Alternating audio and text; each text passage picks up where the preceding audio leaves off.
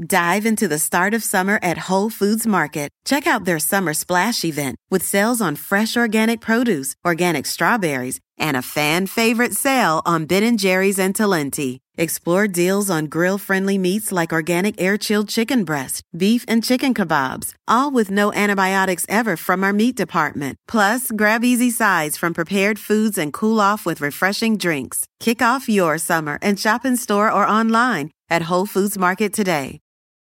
If you went on a road trip and you didn't stop for a Big Mac or drop a crispy fry between the car seats or use your McDonald's bag as a placemat, then that wasn't a road trip. It was just a really long drive. Ba-da-ba-ba-ba. at participating McDonald's. Hello and welcome to another episode of I Weigh with Jameela Jamil, a podcast against shame. I hope you're well and I hope you are ready for one of the best chats of my life. uh, I think this is one of my favorite episodes ever. I left this chat feeling like I was going to burst with love and inspiration and, and also just information. And that's really hard to evoke in people these days because we are fatigued. We are losing hope because we're surrounded by chaos. And so that is the importance and that is the impact of Laverne Cox. I'm so lucky I got time with her today to have such an in-depth chat and to, to show a side of her that people don't always get to see. Like we know Laverne Cox as this extraordinary actor and model and host and, and activist. And, you know, we, we know her power as a trans activist and a black trans activist. And she speaks up so beautifully for women's rights and for so many different marginalized groups' rights. But I don't think she fully gets her flowers as to what a fine mind she has. She is one of the most informed and impassioned and excellent and powerful speakers I've ever met and I've ever seen speak. And I feel immensely privileged to really get into the weeds of the things that she cares about in today's episode. Uh, in today's chat, we talk about her journey to who she is now, how her first interactions with trans women opened up her mind to who she could be. And that's where hashtag trans is beautiful came from, which is a stunning movement she started on Instagram to reject the media's narrative that trans people are not beautiful and free and happy and loved and loving. There's this, this fear mongering culture around trans people, this nonsensical and inaccurate fear mongering culture that tries to scare cis people of trans people and tries to scare trans people of themselves, tries to tell young, impressionable trans people that you will be rejected, you will be lonely, you will be sad, you will be unsuccessful, you will be seen as ugly and wrong. And she defies all of that just in her existence and also in this hashtag and in all of her activism and social justice work. And I love her so much for that. And I think a lot of young people have grown up feeling like because they can see her achieving her happiness and her best self and her dreams that they might have a chance to too. She is truly the epitome of the importance of representation and she does it so unapologetically and powerfully. Uh, we discuss the problems with trans politics today and we really get into the weeds of it. And it's so fucking important because if you thought the last five years were bad, the last five years were building up to what is now happening this year. The last five years of media and social media twisting and turning people's attitudes towards such a tiny minority of people as the trans community has all been so that they could lead it towards legislation. This year alone, it is February. We have seen somewhere between 100 and 150 bills introduced to take away trans people's rights. It's been a fucking month. This has been a well organized and strategically designed attack on trans people. And so Laverne coming on and breaking this down to us exactly what's happening, the history of this and how we can get through it and how we can overcome it and come together and fight together is vital. We talk about what the real issues that are facing Americans today are and how trans issues are kind of being used as a diversion tactic and a scapegoat for the crisis that is the United States and the crisis that is the world currently. She's really fucking amazing. I really hope you enjoy this chat. Please write to me afterwards. Please write to her afterwards and tell her how amazing she is. And just sit back with the fucking notes app out and enjoy. I really feel just so lucky to get to have this podcast so that I get to have these chats with all of you and I, I get to have these chats with people like Laverne. She's so moving and I'm going to stop gushing about her now because it's getting weird. Sorry. Um, but she just gives me hope. And when someone's able to reignite that in me, I get very passionate. So here is the absolutely gorgeous and exceptional and just ridiculously fantastic Laverne Cox. I'll shut up now, sorry.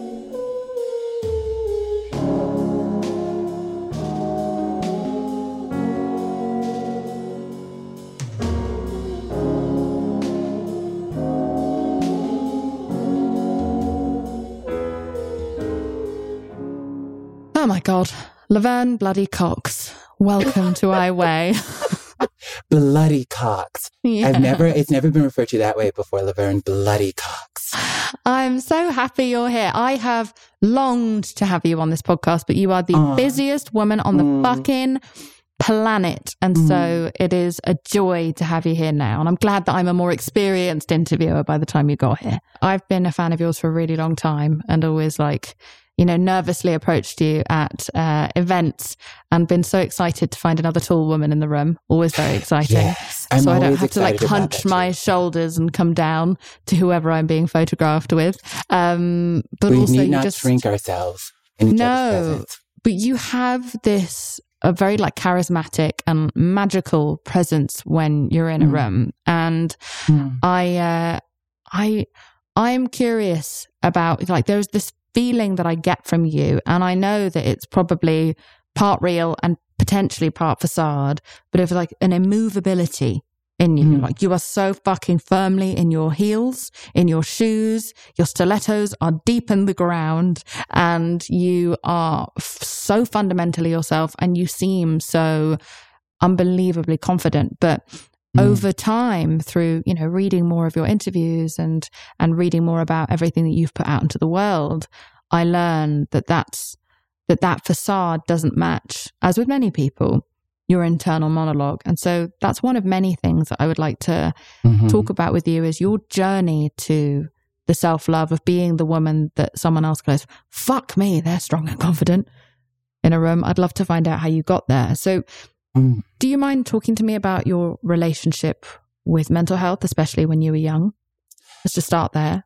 I, well, I have to comment on that whole strong, immovable thing because Mhm. I think, I think it's both and. I think most of my life, I've always, without trying, I've Mhm. people have noticed me, and I why people have noticed me when I walk into a room. And when I was a child, when I was young, that was a problem because I was assigned male at birth, and I was noticed because I was very femme, and I've always had this presence and been who I am, and I understand that now it's a light that has always been inside of me, but that, but when I was a kid, it was a light that, um, my teachers wanted to dim, the people at church wanted to dim, the other children wanted to, um, beat up and, um, punish. Um, and so it's something that I started to dim, you know, but it's always been there. And so, so much of my, my, my mental health journey, which is also a spiritual journey, is letting go of um, the bully that I internalized. I mean, when I think about my my mental health journey, I think so much of it is about um, I internalized the voices of the bullies. So I would bully myself before the other kids did. Just so it was, it was the self policing of my gender, self policing of my behavior. But the wonderful thing about me, and is that even when I was trying to be more masculine, it sounds so hilarious now. Even when I was trying to sort of police all the things that were natural to me and dim this light, that there was just something inside me that it had to come out. And I, and it was just not really ever it was very difficult for me not to be myself. There was, I had to like, for, for I remember in high school, um, I went to the Alabama School of Fine Arts in Birmingham. I'm from Mobile, Alabama, the deep South. And, um, I went to a boarding school at the Alabama School of Fine Arts and I had started dressing myself um, in junior high, going to, you know, Salvation Army thrift stores and whatever and getting things for 99 cents and, you know, and starting to develop my fashion and style. But when I was away from my mother at the Alabama School of Fine Arts at an art school, I really kind of went forward and started, you know, wearing, um, skirts, not dresses. I was, I internalized a lot of transphobia. I had a moment in third grade when my, my third grade teacher um, called my mother on the phone and said, Your son is going to end up in New Orleans wearing a dress if we don't get him into therapy right away. I know I've told this story a zillion times, but it's so formative for me. And it was like I went to this kind of um, reparative therapy for a while. And so the idea of ending up in New Orleans wearing a dress was terrifying to me. And, but I needed to express my femininity. So the compromise for me were skirts and culottes and wide leg bell bottoms in, um, in high school. And so I was sort of, sort of started existing in this gender non-conforming space. And that was a compromise for me because I think because I've always been an artist and I've always been a creative person, I needed to express myself in how I dressed. Mm-hmm. And um, so even though I was trying to suppress parts of myself, there was a part of me that just it didn't feel right. And so I had to find ways to um, be who I was. And so that's always been in me. And so over the years, it's just been letting go of those voices. I think about the interview um, you, we did with um, on my show. If we're being honest, you talked about all the sort of negative messages you internalized. And mm. I think we all do. And so, so much of the journey, it's been about letting go of those voices, letting go of um, that self bully and, and, and, and in letting go of who I think I'm supposed to be to embrace who I really am. I mean, it was fucking intense, like in you, that like self policing and that self shame, even as such a young kid. I mean, I remember reading about, and I, I hope you feel comfortable talking about this, but you know, suicidal tendencies even as young oh, as yeah. 11 for realizing oh, yeah. that you were falling in love with a boy you know at school and at the time yeah. you were still identified as your gender being a boy as well. And yeah. so all of the shame yeah. coming from that. And then also being from within the black community. And then it sounds like you were within a religious community. Uh, oh, that, and then yes. in the South, mm-hmm. it's just, uh, that's the trifecta of, um, hell in, in a young child who doesn't know that one day they might have a chance to be free. Yeah. It was it was it was hell in some ways, and and what I've what it, what has been so beautiful about the um, trauma resilience therapy that I'm doing is that it's rooted in both, and that yes, I um, internalized lots of transphobia and homophobia. I had a tremendous amount of shame about being attracted to boys, about being as feminine as I was, um, but that that religious tradition even though I don't, I'm not a religious person now, the spirituality of the AME church I grew up in, the spirit, the, the, the spiritual tradition of Black people in America is something even though I find religion oppressive and problematic, the spiritual piece and the ways in which Black people have found uh, through spirituality to get through, I find myself coming back to that as like mm-hmm. the only thing that makes sense to me on a spiritual level. So yes, um, you know, the suicide piece is so, you know, part of me, I have had moments of regretting talking about that publicly because I've seen headlines that, that, that feel like it minimizes it. I, might cry today. It's okay. I'm, I'm, I'm very open emotionally lately, but it was, um, to minimize that feel, like to have a headline that sort of minimizes this period in my life that was so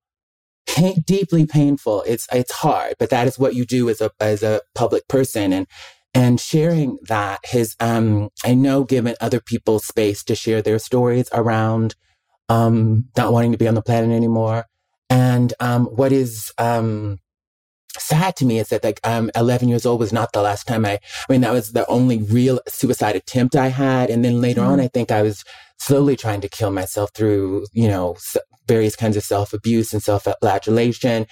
The suicidal tendencies did not stop then. The suicidal thoughts I should say did not stop when I was 11 and so much of it was about I remember being in um early in transition, maybe a couple of years. It would have been the early 2000s into into medical transition and and you know constantly being misgendered on the street and just you know having been you know I was by this time I was in my late 20s and I had just been bullied my whole life. Um, the street has always been public space has always been a place where I've been harassed and I was just so tired and so exhausted, like literally my whole life. And I think I had a fantasy that when I medically transitioned and like I, I would be read more as female on the street, that the, the harassment would stop. But alas, I'm a woman. so street harassment doesn't stop as a woman. And I think, you know, so much of the street harassment I experienced in early in my transition, now I understand was because mostly men were attracted to me and they would realize I was trans. And so it would start with uh, catcalling that would turn into this transphobia when they, once they realized I was trans, this sort of intersection of, um, misogyny and transphobia, trans misogyny. And so it's just, I was just so tired and so exhausted.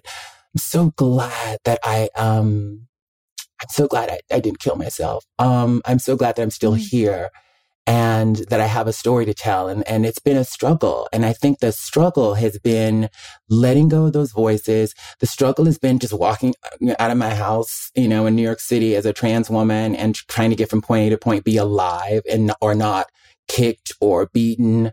Um, and feeling like I have a right to be here. And, and the thing that really has consistently gotten me through is the spiritual grounding of my childhood and also art being an artist, being a creative person, pursuing that and, and having that be the center of my life, even when I didn't believe in myself, even when I was in such distress that I didn't want to live anymore. I loved acting. I loved music and dancing and going to a concert, listening to music, going to a play. Like these things have been literally life sustaining for me. And so it's just so wonderful to get to be an artist and to be alive at 50 years old, having gone through all of this and um, getting to testify that it is possible to struggle, to go through all sorts of self doubt, self policing, self bullying, you know, bullying from the outside, physical assault, sexual assault, and and heal. And i'm not just alive. I am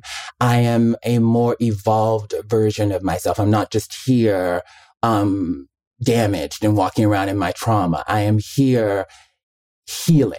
I, I, I wouldn't say I'm healed, but I am here um, more aware with more tools and more resilience. You know, you build trauma resilience, you build shame resilience. And I'm here more resilient. And that is, um, I can't even believe that that is possible, honestly, from where I started. It's been a fuck of a journey. It's been a fuck of a journey. And you, yeah speak about it with so much with so much thoughtfulness and so much self investigation what age did that self investigation start? Because i i can imagine especially from the sounds of things like it was a fucking rocky road. And were you in new york this whole time? Have you always been in new york? I no so i when i graduated from um, the alabama school of fine arts in 1991 i went to the houston ballet academy. I was a dance major at the alabama school of fine arts. Went to the houston ballet academy for the summer. And then i went to indiana university for two years. And then mm-hmm. I moved to mm-hmm. New York in 1993. And what time, and I was wondering, like, as in, like, so when you had, you know, demonstrably transitioned externally, like, etc., like, when, where were you then? That was all in New York. So mm-hmm. I wasn't able, oh my God, there was no way I could have even accepted. When I moved to New York, I was just in denial about being trans. Like I really was. But, but by the time I moved to New York, I was kind of very gender nonconforming, had a shaved head. I wore makeup every day and false eyelashes to ballet class. And I had beautiful, like wide leg bell bottoms and platform shoes that I wore all the time. And I was, we would use the term probably gender nonconforming now to sort of, um, denote how, or gender fluid, denote the way my gender was expressing itself when I moved to New York in 1993. It wasn't until 1990, oh gosh, 1998, yeah, 1998 that I started medically transitioning, where I went to the doctor and started hormones and started all that process. So it was, I guess, 1993 to 1998. That's five years in New York. And evolving to being more and more femme, though, embracing more um, of my femininity and just letting go. And really, it was meeting transgender women in the club scene and I had all these ideas about who trans people were based on what I'd seen in the media. And then I was at. What did um, you think they were? I thought they were. It's just so sad. I thought they were degenerate, um, criminals, homeless, um, uneducated, um, just unloved horrible people, like just horrible, awful people. And I was a church going straight A student who was very ambitious and I didn't associate any of that with being trans, which is really sad to me when I, when I think about that. And then I meet these women who are really smart and beautiful and ambitious and, um, like me, like me. And, um, I saw myself in them. And there was a particular woman uh, who I've talked a lot about named Tina Sparkles. Um, I don't know where, T- and Tina moved to somewhere in Europe and it's sort of, you know, she trans, you know, back in the day, you were, the idea is you transition and then, you know, you move away somewhere and you never tell anyone that you're trans. That was sort of the protocol, according to Dr. Harry Benjamin, you know, um, up until recently. And so I walked, but I saw, I met Tina at Webster Hall um, way when I moved to New York in '93, and she was a she was a drag queen at the time and had not medically transitioned. And over the next several years of knowing Tina, I saw her transition and become this beautiful woman, and just had this beautiful soul and spirit, and she was just incredible. And I just remember saying to myself, "If Tina can do this, what can I do?" And I met Candis Cayne and I met this woman named Paris who um, was this incredible club kid and icon who was just so beautiful and a fashion designer. And she later became an agent, a modeling agent, and it just these amazing women who I saw myself in. And and then those women gave me the courage to go to Dr. Ish's office in 1998 for my first hormone shot in the beginning of my my medical transition. And just as difficult as those next several years were transitioning, having accepted my womanhood, the world not reflecting that womanhood back to me the way that I had hoped, I just remember being so relieved to be like, okay, this is who I am. And just being in this place of acceptance, even though the world was cruel, um, very, very cruel to me, I was like, I was just, it was just so much better being in acceptance of who I was and not being in denial, even if the world was as mean as they were.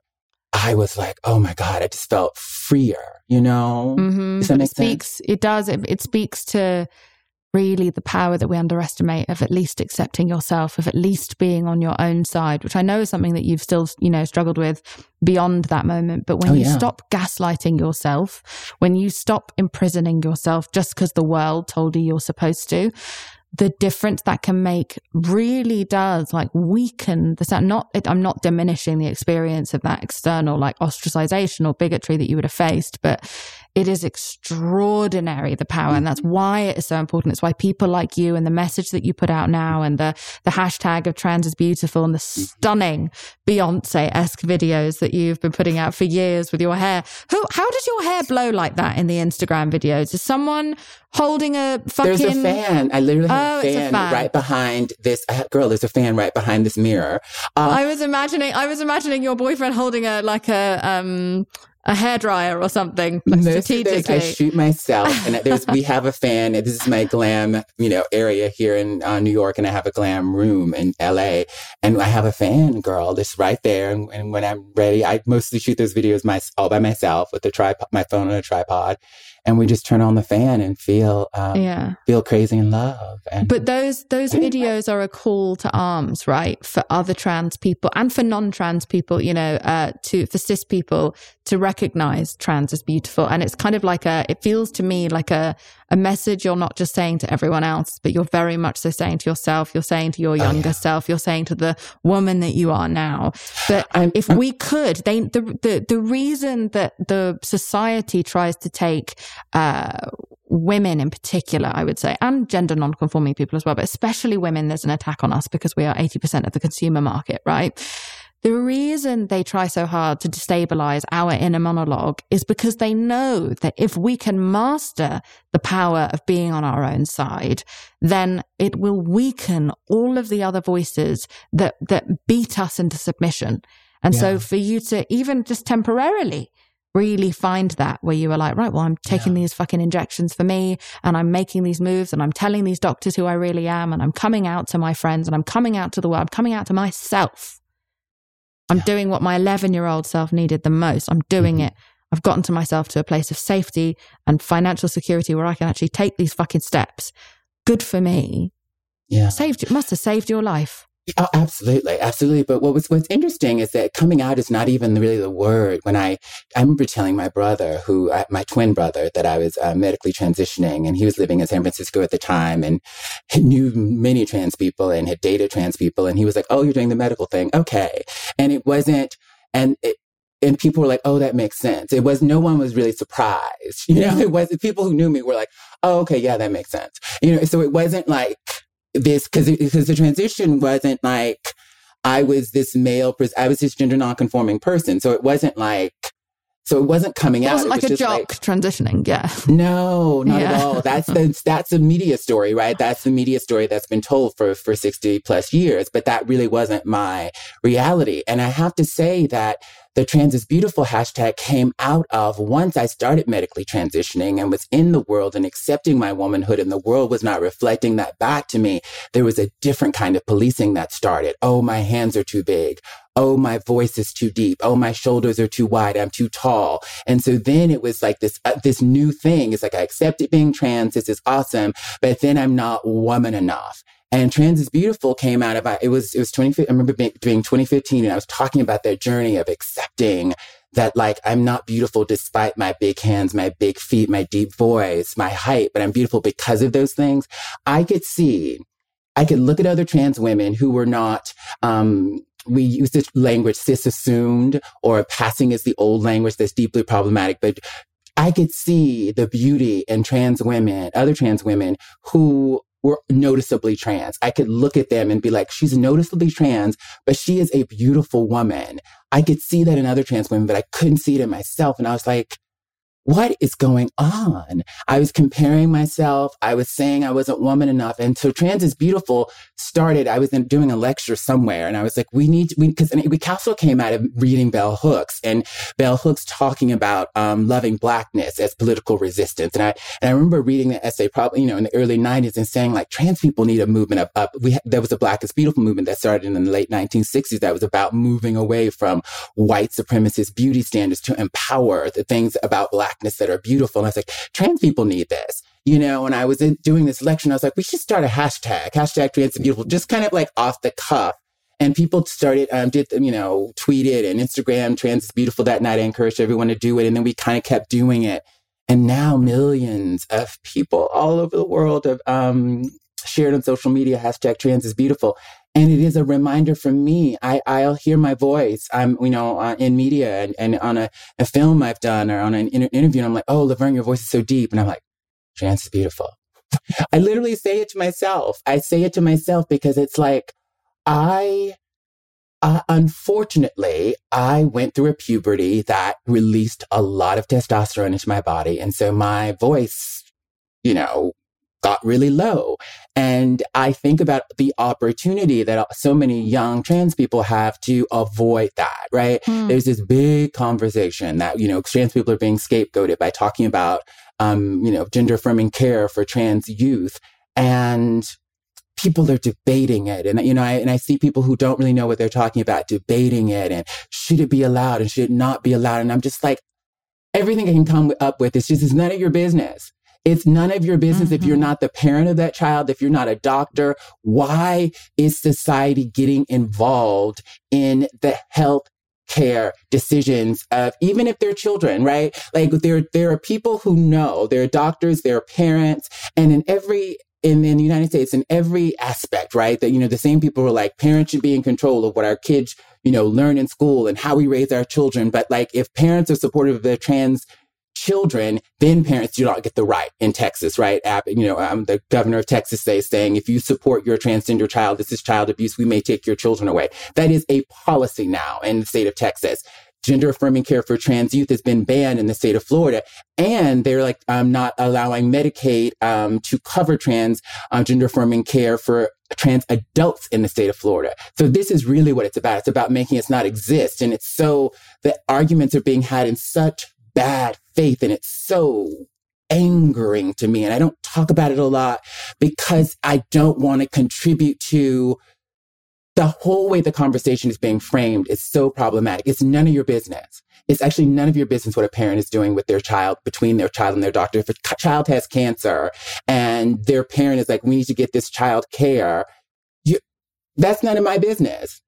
If I'm, that's not, so why are we getting involved? We're getting involved because we're in a transphobic society and we want to police the bodies of trans people as a way of so much of it is about, again, the connection between policing the bodies of women and gender nonconforming people. It's all connected. It's all connected. This show is sponsored by BetterHelp.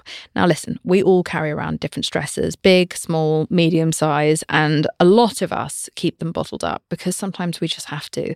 But doing that all of the time can really, really start to negatively impact your life. And I say that from experience. I'm British. We are told to never say how we're feeling about anything ever. And uh, that's why so many of us are so sad. Now, a way that I was able to remedy that was by having therapy, which was super helpful for me, not only because it's amazing to get things off your chest but also all week. You know, as you're bottling things up, because it's not always the time or place to say exactly how you feel, you know you're going to get that hour where you're able to get everything off your chest and say it exactly as you want to. And this therapist isn't going to take it personally and they're not going to hold it against you or throw it back in your face during an argument over dinner next week. You just have this complete freedom. Honestly, I think everyone should have therapy, regardless of whether they think they need it, because it's so amazing to have a confidant. It's a journal that talks back to you and helps you with all of your problems.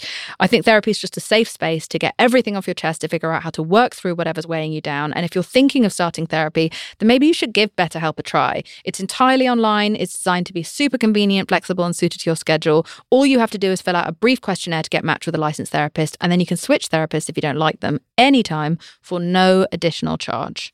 Get it off your chest with BetterHelp. Visit betterhelp.com forward slash iWeigh today to get 10% off your first month. That's betterhelp, H-E-L-P dot com slash iWeigh. Dive into the start of summer at Whole Foods Market. Check out their summer splash event with sales on fresh organic produce, organic strawberries, and a fan favorite sale on Ben & Jerry's and Talenti. Explore deals on grill-friendly meats like organic air-chilled chicken breast, beef and chicken kebabs, all with no antibiotics ever from our meat department. Plus, grab easy sides from prepared foods and cool off with refreshing drinks. Kick off your summer and shop in store or online at Whole Foods Market today. Just in and so good. Thousands of summer deals at your Nordstrom Rack store. Save up to 60% on new arrivals from Vince, Rag & Bone, Adidas, Joe's, Marc Jacobs, and more. Great brands, great prices every day at Nordstrom Rack. But hurry for first dibs. Get your summer favorites up to 60% off at Nordstrom Rack today. Great brands, great prices. That's why you rack.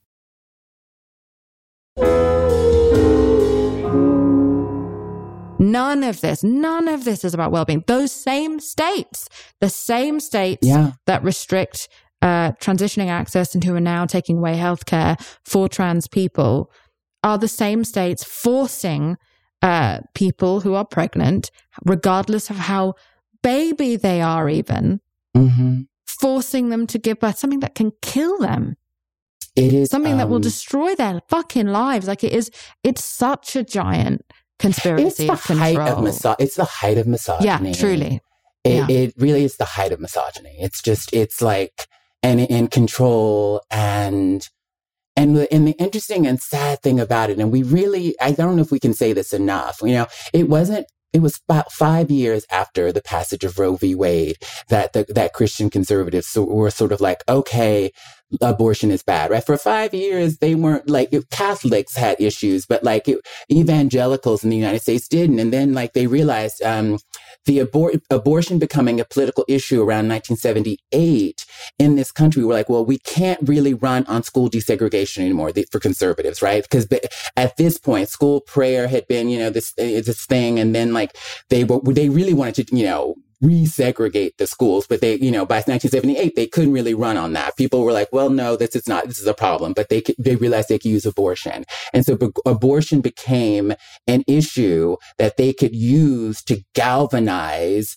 um, Christian conservatives ultimately to vote against their own economic interest, right? The history of abortion, it, if we look at that and then look at the ways in which trans people are used as scapegoats, the party, the conservative, and here in the United States, it is mostly Republicans, not exclusively, but um, Republican, the Republican Party that is passing laws um, forbidding, you know, gender affirming care for trans people. And those same Republicans um, have no solutions for inflation, for a minimum wage. They want a union bust.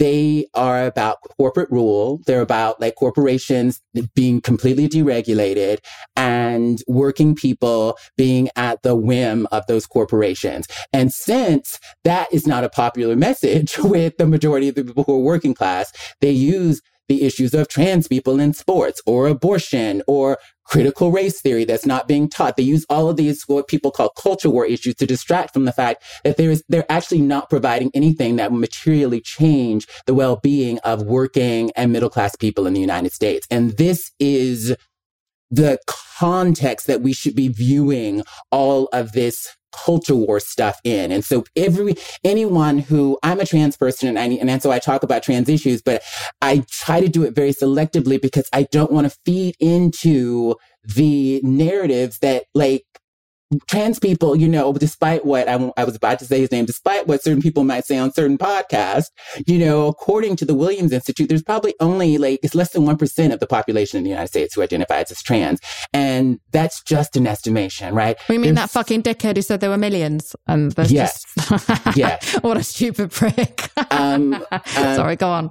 Yeah, I, I, um, I, I try not to use we that move language on. No, we move on. Oh, people. Oh, sorry, sorry, sorry. No, it's fine. You can do whatever you want, honey. I'm not policing anybody's language. I'm English. Uh, but the, we, but the issue, but part of the issue with so much of this thing around um, puberty blockers, for example, is that we haven't done enough research on trans people because we don't even count trans people in the census, right? We don't um, no, we don't, we don't.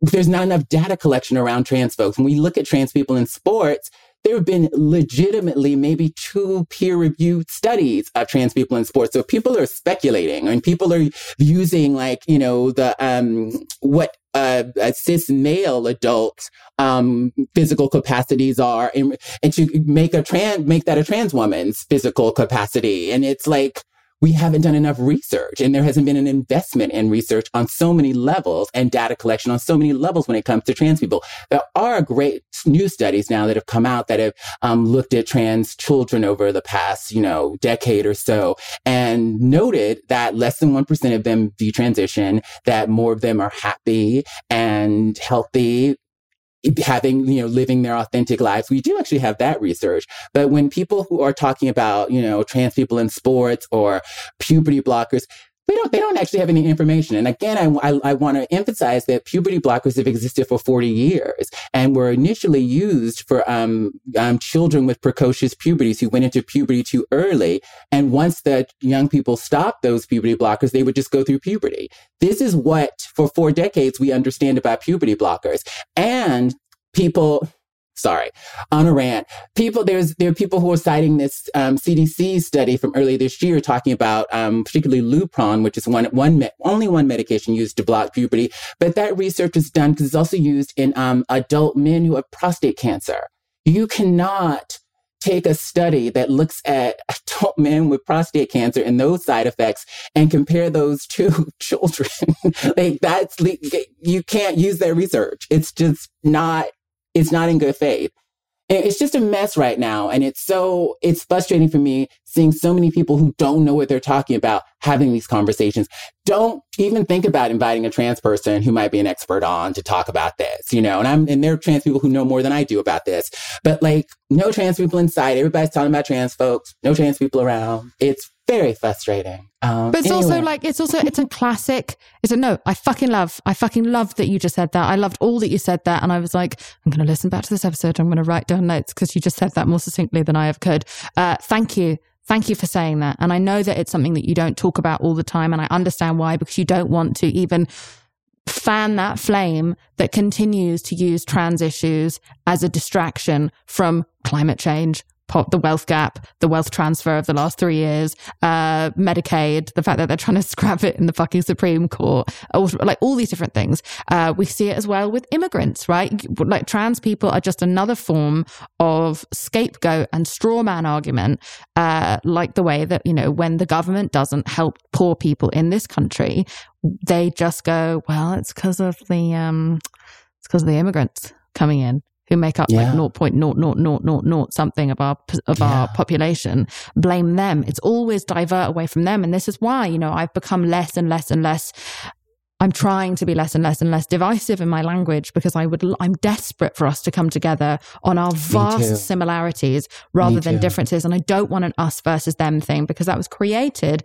by governments and by institutions that rely upon us turning the other way and looking at each other rather than looking at them and now a media um, system, a social media system, a mainstream media, just media in general mm. that um, it has us in our echo chambers siloed, receiving completely different messages and that and some of them have to do with actual facts and a lot of them don't. So it's like, how do we come together? But what I, what I, what has been so beautiful about m- my life is um, meeting people who are, you know, conservative and vote Republican and voted for Trump, who are lovely people, who see me in my humanity and my womanhood, and I see them in their humanity, and they voted for Trump for you know, they're not, all, they're not, they're not racist. you know, they're not, you know, it, it's, they, it's usually often a single issue. Sometimes it's a, it is abortion. Sometimes it's like about, um, support of the police. Sometimes it's about what the Democratic Party um, may represent. That is that they just can't get behind, and so people are complicated, right? A lot of so, people did it for jobs because he said he was going to bring back ginormous industries that impact the working class that liberals Absolutely. didn't give a fucking he shit about, that. like privileged he liberals. said that, but he, obviously he didn't govern that way. No. But many people who voted for Obama and then voted for Trump did it because they were the hope of jobs coming back, particularly in the Midwest where the manufacturing industry has been decimated. A lot of those people voted for Trump in the hopes that we would get, they would have jobs back. And unfortunately, he didn't obviously didn't govern that way. And so people are complicated. And so like not trying, it's important not to paint people with a broad brush, just sort of get to know people as people and sometimes they may be able to let go of their biases and when when and other times they might not be able to you know what what has been so beautiful about being me uh, throughout my life and being you know through various you know incarnations of myself is that for the most part people who aren't going to be down with me see it in see it right away right? Like i there's something about me that has repelled people who are going to probably have a problem. You know i've been a gender non-conforming and then trans person my whole life. I've been an artist so I have I attract certain people and repel others. So I've been very lucky that the people in my life have been um, really awesome, incredible people. Um, and I and I I just have to believe in the humanity of everyone and that everyone has a story and everyone is in pain.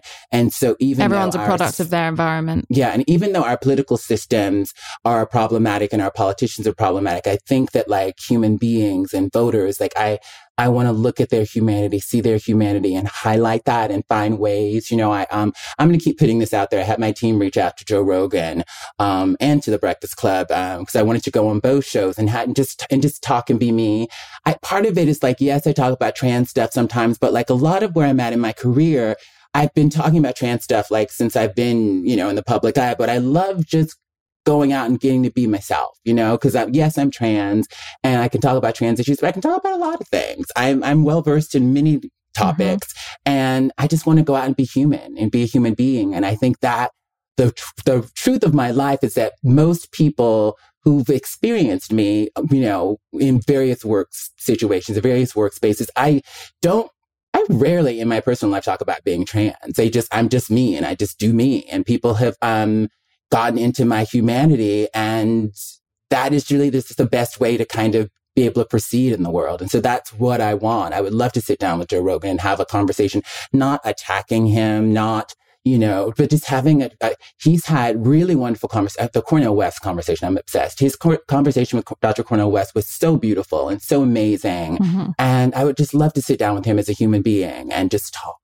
Um, I think that's important. You know, I think that like those yeah, I don't think there's a I don't think there's an inherently evil person in there or amongst that show. I think what there is massively, and you might disagree with me here, is a is a a rejection of the cultish, slightly oppressive and like similar to the right wing kind of approach of some people in the liberal space, especially those people on social media. I think like it's like it's very obvious that Joe Rogan is fundamentally a liberal, like fun like the way that he talks in some ways. Like there are some things he say that echo the right wing, but ultimately, fundamentally, he refers to himself openly as a liberal, right? And he um I mean he supported Bernie Sanders, so Exactly, exactly. So but my point being that I think that we are we on we and I've said this a billion times in this podcast, so I'm going to be very quick. But um, we on the left need to also do a better job at not demonizing other people immediately, Yeah. not immediately assuming that they are beyond redemption, beyond change. Otherwise, what is the point of our activism? I think it's beautiful that you want to go on Joe Rogan's podcast. I'm still the unsure about how I feel for it I for don't me. know how Not for any- go. I don't yeah, know how it'll not for go, any- but yeah, I want to go in with love. I want to approach it with love and empathy. And I can't think of anyone more equipped than you, honestly. And and I think too, it's it's uh, our media. I mean, I think that like you know the moment um when when on Joe Joe's podcast, you know his his guest asserted that there were millions and millions of of um children, you know, on hormone blockers, um and having Mm-hmm. You know checked. tops and he and his producer Jamie was like, well, no, that's actually not true. That that there's just a lot of misinformation out there and like who has time you know i mean I- he especially as many shows as he does when i get to do a podcast or when i do an episode of if we're being honest i have the time to do a lot of research on the people that i'm um that i'm interviewing and i try to do deep dives so i really know and he doesn't have time to do all that you know so and i get it um but we just it's there's just so much misinformation out there and um having interruptions in that I think is, is really important because it does, if you are, uh, you know, a person who might not have the, a depth of knowledge about trans people or don't personally know trans people, oh, it is scary to like, you know, you know, puberty blockers on young people. That sounds scary, right? And that, and I think that's why they focused on young people. Um, the trans issue bathrooms didn't work, but I think when we start talking about children changing their bodies, it can be really scary, right? Mhm. For people. Unless And they're so having a baby. Exactly. um, so it's been a, it's been a great way for conservative folks to, you know, make trans people seem so radical and and so you know all these things. But I think it's like it just comes from an uninformed place, and hopefully pe- uh, people as they get more information will. I think at the end of the day, whatever information you have or don't have. Again, I don't think it's any of your business. And I think like when we get into the minutia of like, what's reversible, what's not reversible. It's like that shouldn't even be the conversation. The conversation should be, it is actually none of your business what somebody else is doing with their body.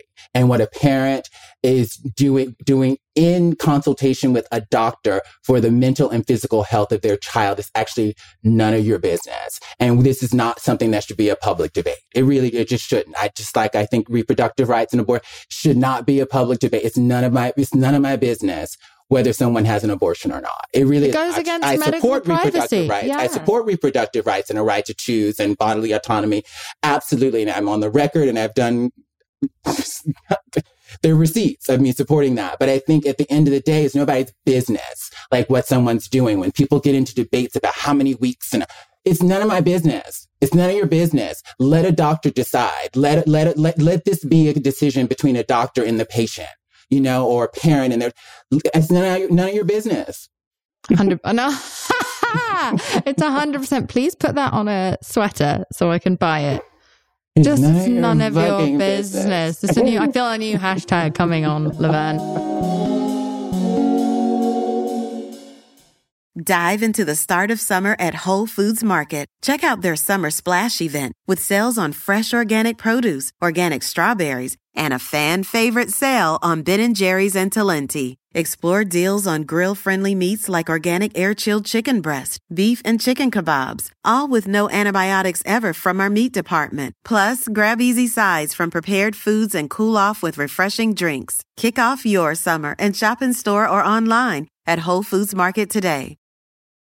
Start clean with Clorox because Clorox delivers a powerful clean every time. Because messes happen. Because. the charcoal mask. Great, because why would I put that on my face when I could drop it in my sink? This is what I get for multitasking. Ugh, why is charcoal so sticky? Hello? Hey, Janice. I am so sorry. I thought I was on mute. no, we don't need to reschedule. I'll just stay off camera. Ooh, yeah, that happens. So start clean with Clorox. Use Clorox products as directed. So can I ask you something? Oh, yeah. Because there's a there's a varying answers on this, like amongst people who exist within a space of uh, like you know uh, advocacy, uh, or even people who don't aren't advocates themselves and they they wish not to have to be advocates. A lot of and we've really seen like a kind of rise of this in the last seven years. A lot of marginalized people say. Well, I don't want to fucking reach out to the other side. I don't want to do the labor of educating them. They should go and fucking educate themselves. Now, I personally, I respect that I understand people are fucking exhausted. And as you say, it's no one else's business anyway. But if we're just going to be practical, I don't see a way out of this other than exposing them to us and our humanity and trying to reach the common ground. So I personally am someone who is, and you know, I also live a privileged life where I have more safety and more protection and more access and more, you know, uh, ability to take the time out to to exist within advocacy. But I personally am going to take it upon myself to try to reach across, and I'm not going to feel like a bad person for consorting with the quote unquote enemy when I'm trying to bridge the gap. And I sense from what you're saying about the spaces that you feel comfortable going into to try to, you know, hum- humanize and remind people that trans people are just regular humans with problems that are fantastical and problems that are mundane and existences that are very, very normal and traditional in most ways. All my trans friends have all the same problems as my non trans friends in certain areas. And there are extra levels that aren't created by them, that are created from an outside society that they then have to deal with. hmm I, you know, I thank you so much for asking that. I think when I hear particularly from from from Black folks in in the United States who um, re- will refuse to work with the Republican Party, and it's the racism for them, right? And I think that. I get that and I understand that, but I think painting the entire Republican Party as racist, we can talk about policies, we can talk about impact, and, you know, and we can talk about history. History and, you know, the political realities are what they are. And those, uh, many of those policies are racist. The history of the United States is racist and white supremacist, right? So I think History of start- Democrats is racist. history, exactly, all of that. America is a racist country, just historically, um, for so many reasons, and we have not been able to reckon with that. I think like starting there is not, for me, I consider myself very patriotic. I love being American. I really do. I'm so, and I travel internationally and it's wonderful, but I love being, I love being American. And there's something, there are things about me that are un- unapologetically and perhaps problematically American. I love this country, um, for so many reasons. Um, I think my story and evolution is only possible in this country. So I'm very, I guess it, I'm a very patriotic place that this country was founded in, in racism and misogyny and all these things. And it doesn't mean I don't love my country. It's just like that's the truth. So there are, when I hear black folks say, I don't want to work with this party because of that, I get that. But then I'm like, okay, can we? I think it's about, um, so that we're not consorting with and raising up um, or platforming, if you will, um, more racism, more transphobia. I think ideally we come together on salute on our shared humanity and solutions. I think coming together around oh, we hate the same people is not real. It's not real belonging. Brene Brown would tell us it's not real belonging. But if we can come together around solutions, right? If we can like say, um, not, oh, the, the Democratic Party is, I have, cause I have problems with the Democratic Party and like a lot of Republicans will too, but like that is not you know, what we have problems with, I don't think is the way we come together, but like, how do we come together with solutions?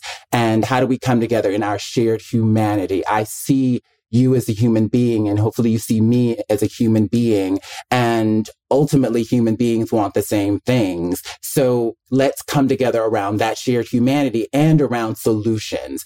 I think so much of part of, of, of what me, the media has done, and I blame the media, politicians as well, but politicians urged on by media. When I say media, I mean social media as well as like, you know, media, media, um, is we should hate these people. We should own this group of people. These people, you know, we need to be against this instead of what are we for? And um, I think when again when we can you know get offline, get off social media, and interact with people as human beings, then we can do that. I really believe we can do that. Um, and just and there's like this whole like gender ideology thing, but it's just like, okay, I'm a person. I'm not an ideology. I'm not, and I, I literally saw. I was on Twitter, that that that horrible place, um, just yesterday, and um, and someone tweeted, you know, w- with my name in it, like, you know, the whole trans thing wasn't a thing until Laverne Cox was on Orange Is the New Black, and then all these trans people like came around. So people were like asserting that trans people didn't exist before.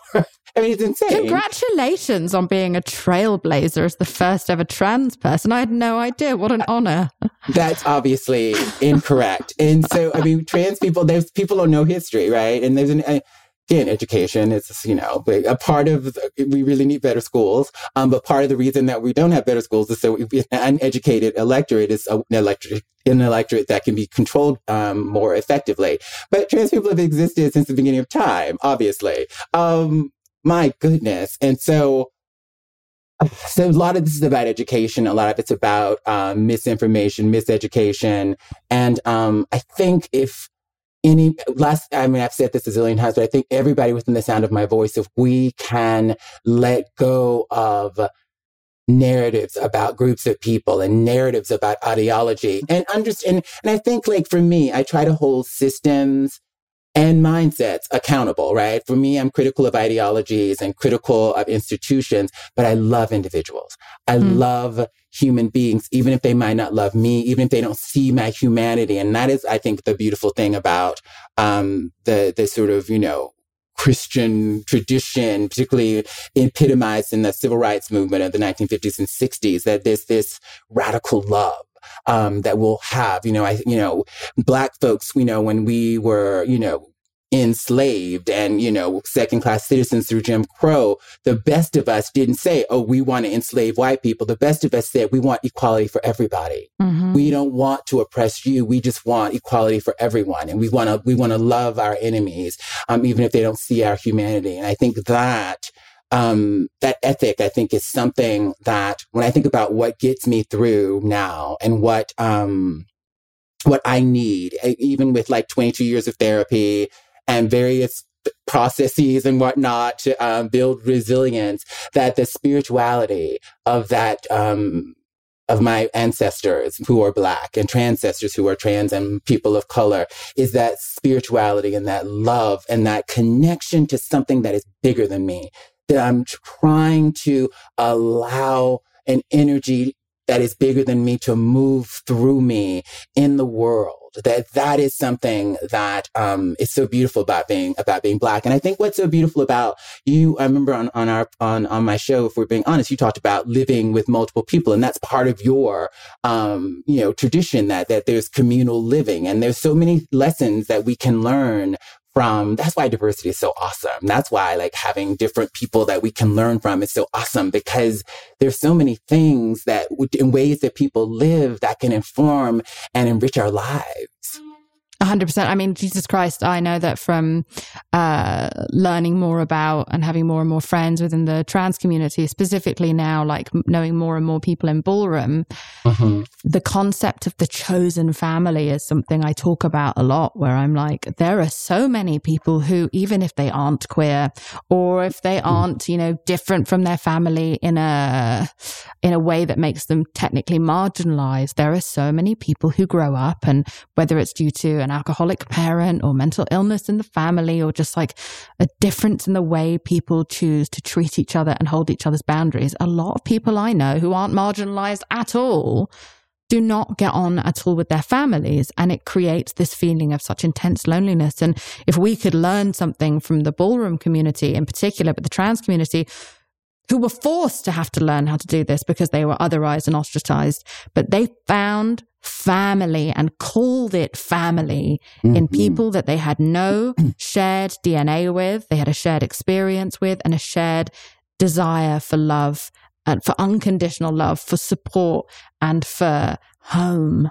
You know, mm-hmm. so many people could fucking benefit from that. And the reason yeah. I have so many roommates uh, at my age is because they are my fucking family. Like, I don't have a strong relationship with my own family, and I've got a, a zillion cousins, I think. But, but these people got me and understood me and respected my boundaries in a way that I, that I, makes me feel so safe and so at home. So it's just one example of ways Yeah. in which we could all learn from the trans community. Look at what trans women have done for feminist ideology, for breaking the gender barriers, for for for for rejecting misogyny, for rejecting Yeah. patriarchy and like leading our way.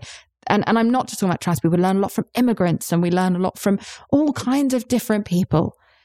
It would be so wonderful. I hope you do get to go on Joe Rogan. I hope you do become fucking president of the United fucking States. Honestly, you, you and your interested in that patriotic ass. Uh, interested in that. I wonder no. if, and I, I can I can cut this out, but like, I wonder if it would be good for you and me to work with some, I don't know, members of government or something, or maybe not the members of government, considering what they're Mhm. doing, but to work with some experts to create an actual finite statistical list of the biggest problems that impact the most people in America and create like a leaderboard of like top 10 issues or top 20 issues that are actually impacting each and every household the most. We're going to find the cost of living crisis up there. We're even going to find fucking gas prices, climate, all kinds of different things. That, um, Healthcare. that wages haven't kept up over the 40 years with inflation, right? Exactly. So, I, it's, well, income inequality, I think, is huge. There are what I do believe um, for left leaning people is that we we don't have a federalist society, right? That like thinking about what how in the early eight, 1980s that um, Republicans and conservatives were like, we need in the face of the Warren Court and, and abortion um, becoming the law of the land, they're like, we need to capture the courts. And really, the conservative majority that we have on the Supreme Court now is over 40 years in the making. It's the Federalist Society has been relentless about turning out conservative judges, um, having a litmus test for them, and evolving to have this 6 3 majority on the, on the Supreme Court that has overturned Roe v. Wade. There is no such equivalent on the left around judges, around um, justice for everybody. And so I think, yeah, there's just so much work that needs to be done. And that's not my sphere of, um, I'm not an organizer and I'm, I, I, I don't think I am. And I'm not really, I'm an actor and I'm, you know, I, I, I talk and I tell stories, but I do think that there need to be better organizations on the left that are not corporate driven. Mhm. And I think that, because I think the, the heart of most of the issues in the United States are, are, are a corporate capture of everything. And, and I Mhm. say, we say this in, in a context on your podcast, it's going to be on a corporate platform. And I work for many multinational corporations. And so it's that contradiction is what, you know, we sort of exist in. And I do believe every time I say something like that, I get like really nervous about like, sort of being shadow banned and being like, you're calling out corporate corruption. I feel like it's like the thing that you really aren't allowed to do.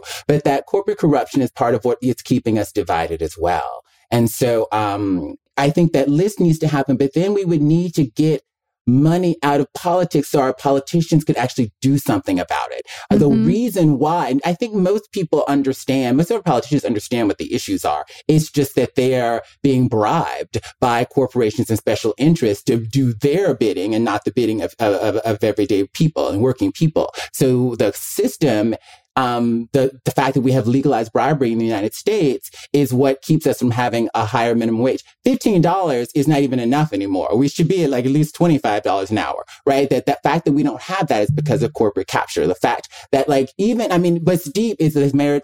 As we record this, there is going to be a vote on marriage equality, and this we got like twelve Republican senators for marriage equality, but we don't have um, Roe v. Wade codified. We don't have a fifteen dollar minimum wage. We don't have a PRO Act. We don't have an Equality Act. So it's like, wow.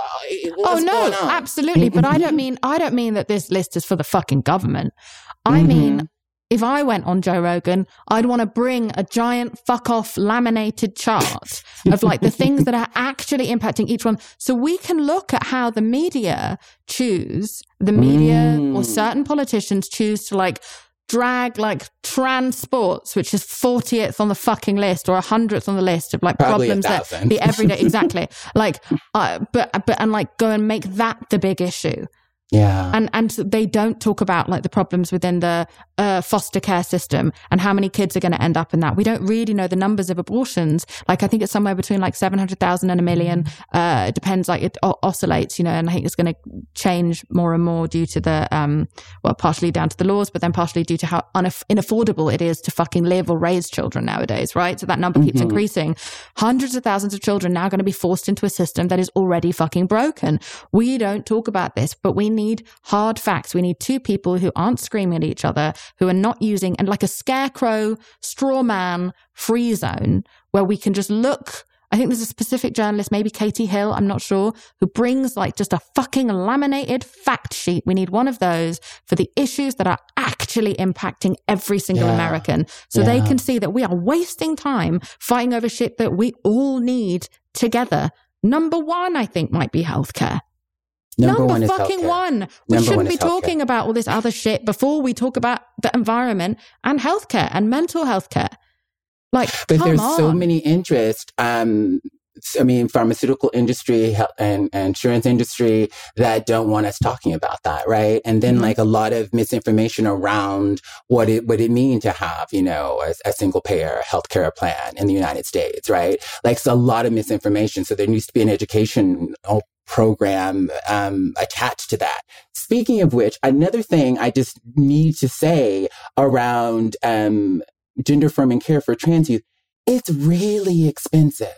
It is Mhm. really, it's, um, it's prohibitive for many working class people to have access. To insurance doesn't cover most gender affirming care for trans youth, which is actually a violation of the Affordable Care Act. We'll see what the courts say about all that. But it's really expensive. So it's like just the fact that puberty blockers are so expensive is prohibitive. Like it just re- reduces access for so many people. Um, again, something people aren't talking about. And like the reality of that is just like, just it's, It yeah. makes no sense and it's designed to make no sense. Yeah. Like that is the thing that is Yeah. the most important is we can't just say, oh, it's just a bunch of hapless politicians being lobbied and forced by corporations. It's also uh, chaos. This is organized chaos, right? Yeah. We if we don't Yeah. know where to look, if everything's on fire, we don't know where to even fucking start. That is Yeah. by design. They know exactly where to start, especially those with the with you know who are succeeding and taking the most human rights away.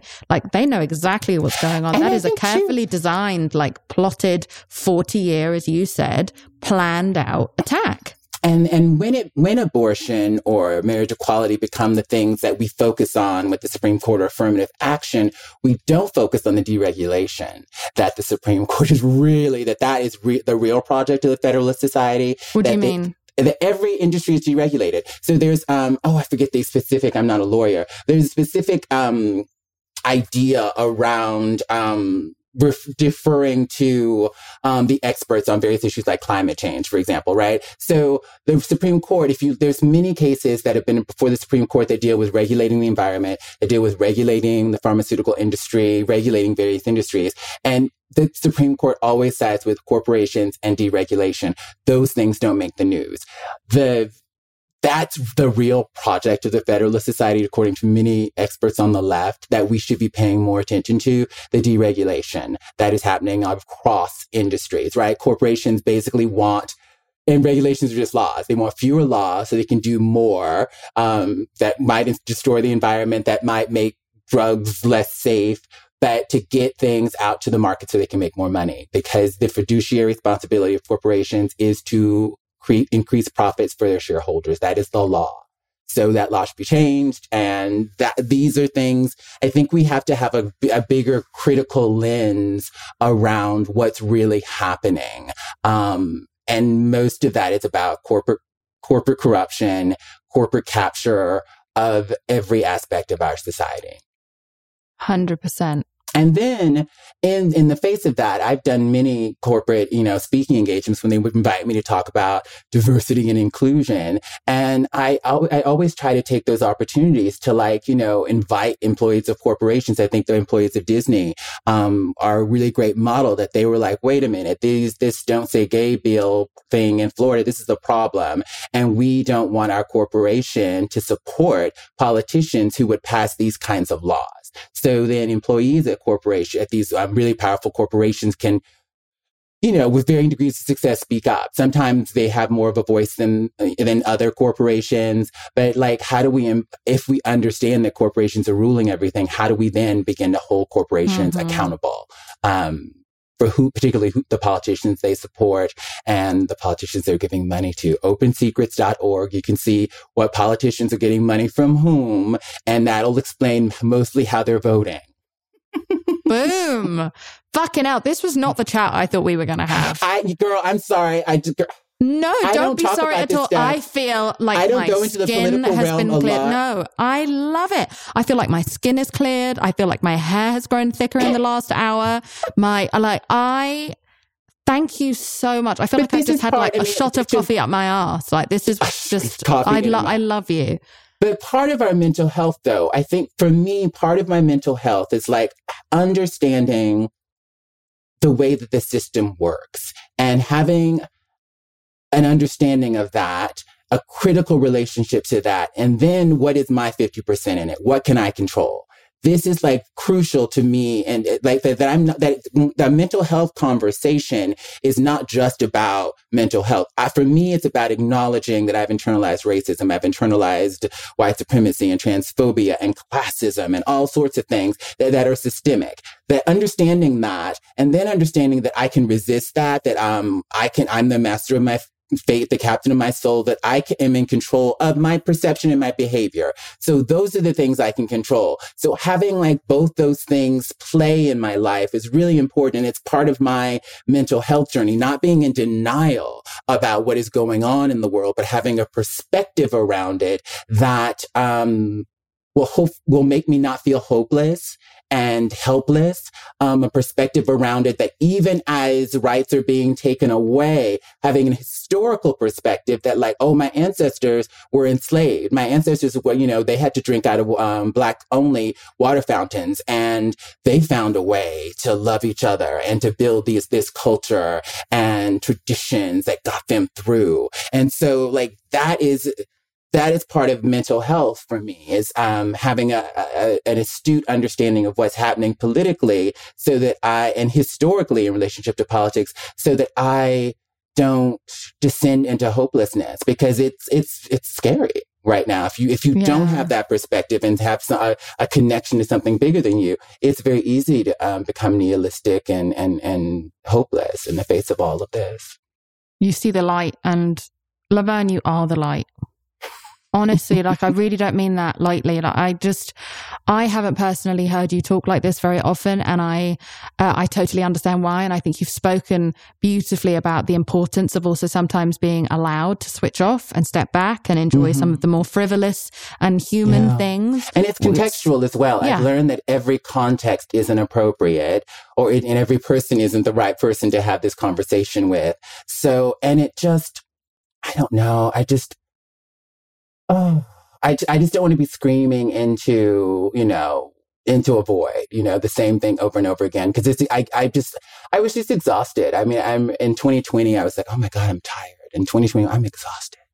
And I just, I needed to pull back, you know, I, mm-hmm. um, I needed to pull back from activism because it was, it was, it was killing my spirit. It was mm-hmm. really, um, is killing my spirit. And so I have, but it doesn't mean that I'm, I don't know what's going on. It doesn't mean yeah, and also information. Awareness. Yes, yeah. Information and being able to pass that information on to others yeah. is also one of the most vital parts of activism. Most bigotry comes from a place of fear. It comes from a lack of knowledge. The best way to combat that fear is with knowledge, is with explanation, is with showing people what it is that they're actually afraid of so that they yeah. can, you know, it's like a kind of uh, aversion therapy almost, putting them in front of immigrants putting them in front of trans people, putting them in front of gay people, putting them in front of, you know, people who would like to have an abortion for their own kind of uh, um, sanity and safety.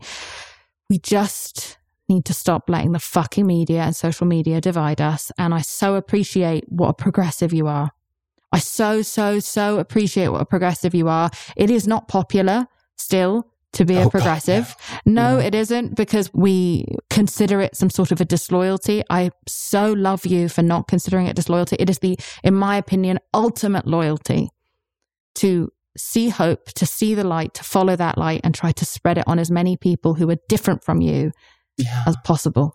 And and really like in in in what are we what are we doing for the least of these? Like as much privilege as both you and I enjoy, there are people who are struggling and mm-hmm. there are policies and things in place that are not doing anything for them and structures that are in place that are not doing anything for them. And so it's like we have to at least be able to tell the truth. Mm-hmm. Um, part of um, there's there's, there's um, a, a, YouTuber and a, and, a, and, a, and a political commentator who I disagree on with most things. I'll I'll I'll, I'll name him the funky academic. I disagree with him on so many things, um, but I love that he says, and I'll cite cite him. He says that the job of a politician, and perhaps even the job of some activists, is either to change policy or to define the fight if we are unable to, and this is, I think this is just brilliant. If we are unable to change policy because of a filibuster or because of, you know, some sort of obstruction or corporate capture or whatever,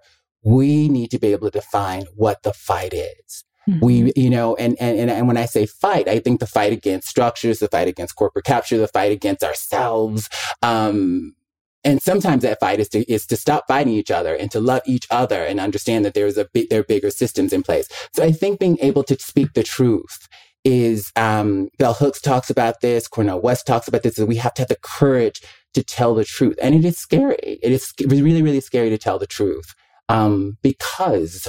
Um, particularly when it's the truth, the truth about corporate capture and money being the root of all this, it is a very scary thing because, you know, there's lots of things in place that, you know, don't want folks to think about that or focus on that. That's why we have all the things. Distraction. Use all the distractions. All the look mm-hmm. over there is to quote Jada Essence Hall from RuPaul's Drag Race.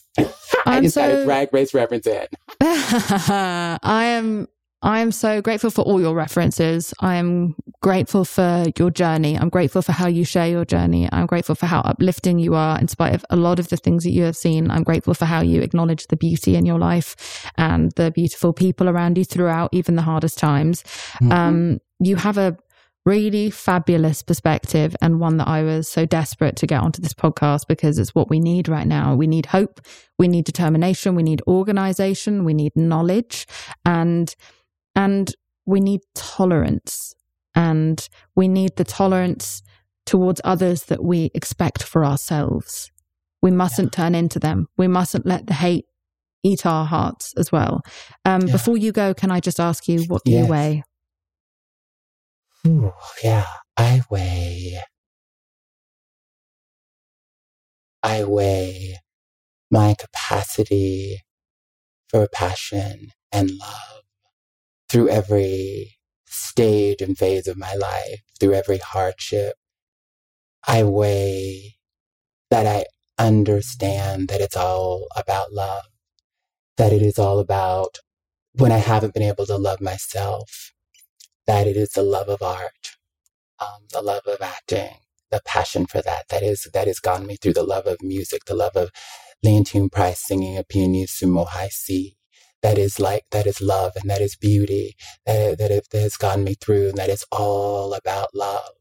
And when i can allow um, get out of my own way and allow that love to permeate every aspect of my life that it's all going to be okay. I love that. I love you. Come back anytime. Uh, i support you always mate. Likewise Thank you. I love this. Woo, girl, I didn't know we were going to be going here. Same. Um, I loved it. I love you. Me You're too. fantastic. I love you too, Jameela. Thank you so much for this. Thank you so much for your movement and your voice and, and your talent. You're such a wonderful actress too. I lo- know that you do all these other things, but you're just with such a wonderful talent. Um, Likewise, mate. I'm grateful that we're we're here at the same time. I'm grateful that we met, and thank you for having me on your show. If we're yes. being honest, like I love that show. I want everyone to go and watch it. I want everyone to see and listen to everything that you're doing. So if you're not already following Laverne, what the fuck are you really doing with your life? Change it now. Bye, love. Bye, darling. Thank you so much for listening to this week's episode. I Weigh with Jameela Jamil is produced and researched by myself, Jameela Jamil, Erin Finnegan, and Kimmy Gregory. It is edited by Andrew Carson, and the beautiful music you are hearing now is made by my boyfriend, James Blake. If you haven't already, please rate, review, and subscribe to the show. It's a great way to show your support. We also have a bonus series exclusively on Stitcher Premium called Ask Jameela Anything. Check it out. You can get a free month of Stitcher Premium by going to stitcher.com forward slash premium and using the promo code IWeigh. Lastly, over at iWeigh, we would love to hear from you and share what you weigh at the end of this podcast. You can leave us a voicemail at 1 818 660 5543 or email us what you weigh at iweighpodcast at gmail.com. And now, would love to pass the mic to one of our fabulous listeners. I weigh being a former anorexic. I weigh having bitten bulimia, anorexia, obesity. Yes, I've done it all. I weigh my kindness. I weigh being a loyal friend. I weigh my cartoon drawings. I weigh being a marathon finisher. I weigh being an animal lover. I weigh being a world traveler. Dive into the start of summer at Whole Foods Market. Check out their summer splash event with sales on fresh organic produce, organic strawberries, and a fan favorite sale on Ben & Jerry's and Talenti. Explore deals on grill-friendly meats like organic air-chilled chicken breast, beef and chicken kebabs, all with no antibiotics ever from our meat department. Plus, grab easy sides from prepared foods and cool off with refreshing drinks. Kick off your summer and shop in store or online at Whole Foods Market today. Start clean with Clorox because Clorox delivers a powerful clean every time. Because messes happen. Because. I the charcoal mask. Great, because why would I put that on my face when I could drop it in my sink? This is what I get for multitasking. Ugh, why is charcoal so sticky? Hello? Hey, Janice. I am so sorry. I thought I was on mute. no, we don't need to reschedule. I'll just stay off camera. Ooh, yeah, that happens. So start clean with Clorox. Use Clorox products as directed.